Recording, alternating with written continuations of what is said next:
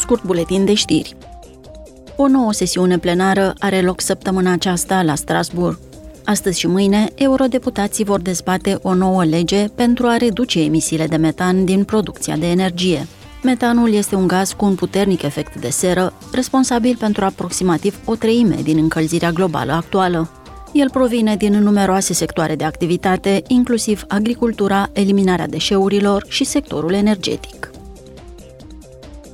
Industria de apărare a Uniunii Europene trebuie să-și crească producția de muniție și rachete pentru a ajuta Ucraina să se apere în războiul declanșat de Rusia. Comisia Europeană va prezenta astăzi în Parlament o propunere de lege care sprijină producția de muniție cu un buget de 500 de milioane de euro.